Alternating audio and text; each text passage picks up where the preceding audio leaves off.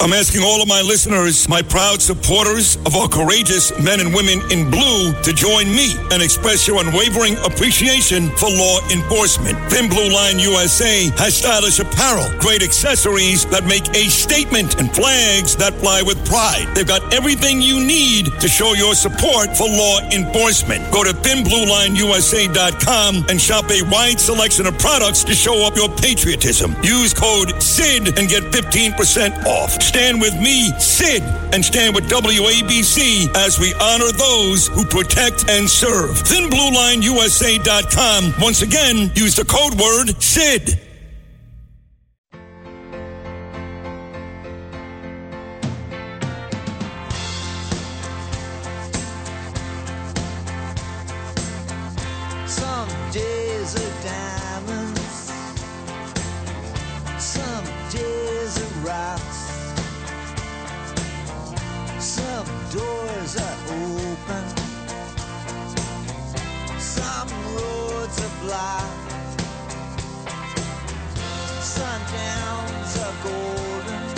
Back here on the Bernie and Sid Show, heard everywhere on the 77 WABC app, ladies and gentlemen. Download it, please. And right now, every Monday morning at 7:40, we put this time aside for a terrific journalist, a great guy. His name is Rich Lowry. He's the editor of the National Review. Let's bring him in. Good morning, Rich. Hey, how's it going? Hey, now. Hey, you congrats, know, congrats on the Rangers. What a game. I mean, and to have five game sevens in 2 days. The NHL playoff hockey is just amazing. There are a few sports where you have a better buildup of tension and then a release, which Madison Square Garden just went crazy. Yeah, and like that text you sent, I know Bernie sent me a text right away. He was the first. I got a ton of texts, but there it was, 10:30 last night. Rich Lowry. I sent it so you could read it at 2 a.m. Going taking a leak. You know my That's schedule funny. As well as anybody, Rich. That's very funny. So, Rich, listen, of course. A lot of news out there, things happening, protesting in front of the Supreme Court justices, inflation, all this. But the biggest news, of course, was the massacre up in Buffalo by this deranged white supremacist, according to his social media postings. Anyway, the effort is on. The bodies are not even cold yet, and the effort is on to politicize the whole thing. Witness. I was going to call him the imbecile in chief, but I won't in front of you, Rich Lowry. I'll just say the president of the United States is going to go to Buffalo tomorrow, whereas after the Waukesha tragedy, he barely even mentioned the name Waukesha, but he's going to go to Buffalo tomorrow, just like he went to Atlanta to exploit politically the Asian, the killing in the Asian massage parlor. Anyway, he'll be there tomorrow. What do you make of all this politicization and the whole thing in general? Just go ahead. Take off. This is another young man, disturbed or semi-disturbed, a loser and a hater, and gets radicalized on the Internet, valorizes prior racist mass shooters, writes a huge manifesto that he hopes the next one will read, and on it goes. And, I mean, this is a problem. It's just you're not going to ban hate speech. Internet, as everyone says, and you're not going to have control laws that are so sweeping that they make it impossible for someone who's never committed a crime or been committed to a mental institution or anything to buy a gun. So it is a problem with culture. You're absolutely right about the political disparity. It's someone who's posted hateful left-wing things on the Internet commits a terrible crime. It's a 18-hour story. This will be, a longer story, and it's horrific. I mean, it's just heartbreaking to read about these good folks who are going to or working at a grocery store, just getting gunned down by this idiot and hater. So it's another sad day. Yeah, I mean, I said this morning that as horrible as it sounds, whether I'm watching Joe and Mika on MSNBC or Berman on CNN.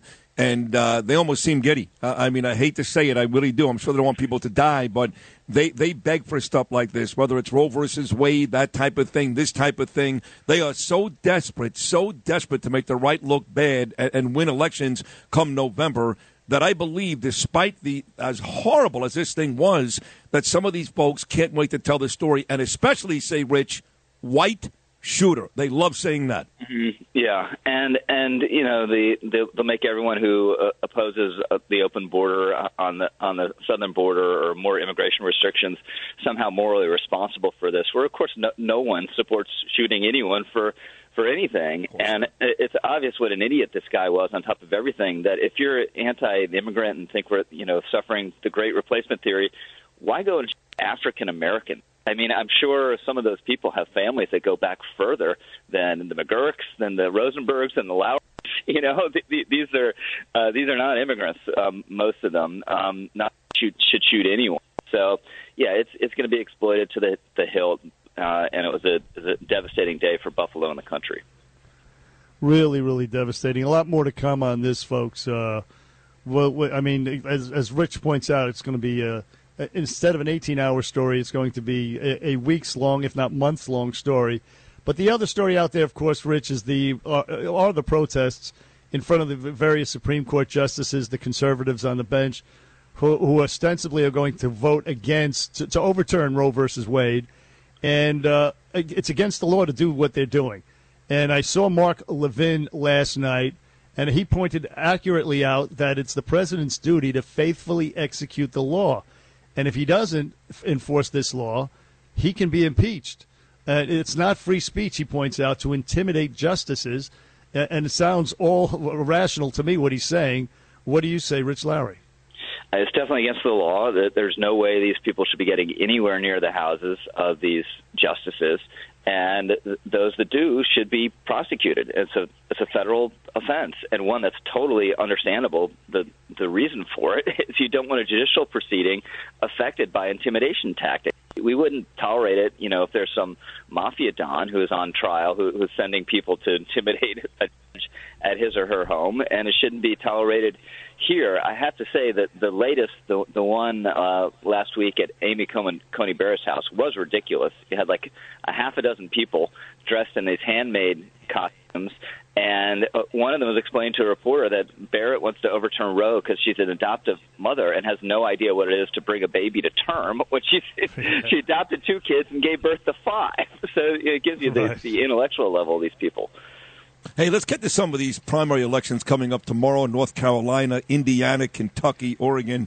And the one a lot of us is watching is Pennsylvania, because Dr. Oz, it's a star-studded event, actually, with Dr. Oz. We like Dr. Oz, me and Bernie, been on this show many, many, many times. In fact, I was at the Katsimatidis lunch when he announced he was running for Senate months and months ago. But a lot of folks on the right have come out the last couple of days. They are not big fans of Dr. Oz. How does Rich Lowry feel about Dr. Oz in that Pennsylvania race? Well, it's a fascinating race on the Senate side, and you've had the unexpected rise of this African-American woman, Kathy Barnett, who has an amazing story on abortion. Her mother raped at age 11, just heartbreaking, carried Kathy to term, and she speaks really powerfully about that, which is one reason she's been surging. But there's just a lot we don't know about her. I think it'd be a huge risk to nominate her. I prefer Oz or McCormick to her, and between Oz and McCormick, I favor McCormick, who I think would be, from my point of view, a little more reliable in the Senate, but it's a bit of a toss-up. The problem Oz has, he's had a lot of socially liberal statements over the years that his opponents have used to hammer him, so even though he has Trump's endorsement, that race is a toss-up and really too close to call. Which is very true, but... the guy he's replacing, this guy Toomey, not exactly a hardcore right conservative guy, sort of a moderate. So I don't know, Rich. That might help Oz, might not help Oz. But either way, let's move on, if you don't mind. You signed on to a terrific, and I just read it last night, a terrific, terrific piece about the crisis of self-doubt, America's crisis of self-doubt. I mean, it was incredible. It's been signed by people like Dan Crenshaw, Andrew McCarthy, Karl Rove, Doug Ducey, Ayana Harsi Ali, I think is her name, if I'm not mispronouncing it. Rich, tell us about this piece that you signed on to, because, again, it is absolutely phenomenal. Yeah, we've talked about this before. We have a country that is lying about itself, that has a left that wants us to lie about ourselves and tear ourselves down, and rip away at our history, and this is a statement pushing back against that, just saying, no, our institutions aren't shot through with systemic racism. No, we didn't get rich by exploiting other people, and we need to defend our country from all comers, and we love her and are devoted to her. So I was proud to be part of it. What's going on with Trump? Ted Cruz, I saw the other day, was kind of took a shot at Trump about the folks that pray to the altar of Donald Trump. What's going on here? I know that we've talked about Ron DeSantis as a legitimate big-time candidate out of Florida the last couple of months, me and Bernie, everybody knows that. But where is Donald Trump these days? Well, it's likely, as you guys know, that he's going to run again. And if he runs again, it seems likely he's going to win the nomination. If you're Ted Cruz or any other Republican with national ambitions, you don't want that to happen. It's likely you're not even going to run if he runs. And even if you do run, it's a gauntlet, and you're risking the destruction of your reputation and having some nickname applied to you that you don't want to. It's all waiting and seeing. And this is the thing people talk about most, I think, private conversations in Republican politics. Is he or isn't he? No one really knows. He's obviously telling everyone he is, but it'll be his decision at the end of the day. And he can afford to wait. He can start a campaign in an hour if he says he's going. So, but I think it'll be this way, for the next year and a half. Everyone's just waiting. Yeah, we're going to see what happens. I think he's going to run. But either way, Rich Lowry from the National Review. Rich, let's go back to the Buffalo shooting. CNN, shots fired. They're attacking Fox News. They're blaming Fox News and the rhetoric coming from, say, one Tucker Carlson for this shooting up in Buffalo, the white supremacy or whatever it is. They're calling it white replacement theory. Is that what it is? What is it called? The white replacement theory? That's exactly right? Yes. Yeah. So, what do you make of that attack from CNN on Fox? This guy, Tucker, showed up in almost every story about this. There's no indication that the shooter watched Tucker Carlson or was inspired by Tucker Carlson. Tucker Carlson never says anything that would lead you as a sane person to go shoot people. So I think that's a smear. I just think it's important for those of us who oppose illegal immigration and want stricter immigration laws. Always to be clear, we don't oppose immigrants as such. We oppose these rules. But my attitude is once, with the exception of illegal immigration, which is a different case, obviously, but once you're in the country, you're part of us. And us is not white people. Us is Americans. And yep. I think we always got to be clear that that's the foundation of what we believe. Rich, you're always great. This is why 7:40 every Monday morning. This slot is yours and will be forever because we love you. So thank you for another great appearance. Have a great week. Go get the Hurricanes. All right. Wednesday night, game one. Rich Lowry talking about the Rangers and the Carolina Hurricanes. That second round series again gets going on Wednesday night. 1-800-848-WABC, 1-800-848-9222. Two great guests still to come. The great one himself, Mark Levin, coming up at 8:40, and legendary WFAN talk show host Joe Benigno coming up at 9:25. Monday edition of Bernie and Sid. Keep it right here. If you had an accident, trust Gabu Law, personal injury and medical malpractice attorneys with decades of experience who will provide the attention you deserve and deliver the best possible results in the shortest amount of time. Gabu Law has recovered millions for their clients, and they will be able to help you. But don't take our word for it. Read their 5-star reviews from former clients on Google, Avo, and Facebook. Call Gabu Law today, 800-560-0214 for a free consultation, or email them at info@gabolaw.com. That's GABO Law.com. Gabu Law, where winning is no accident.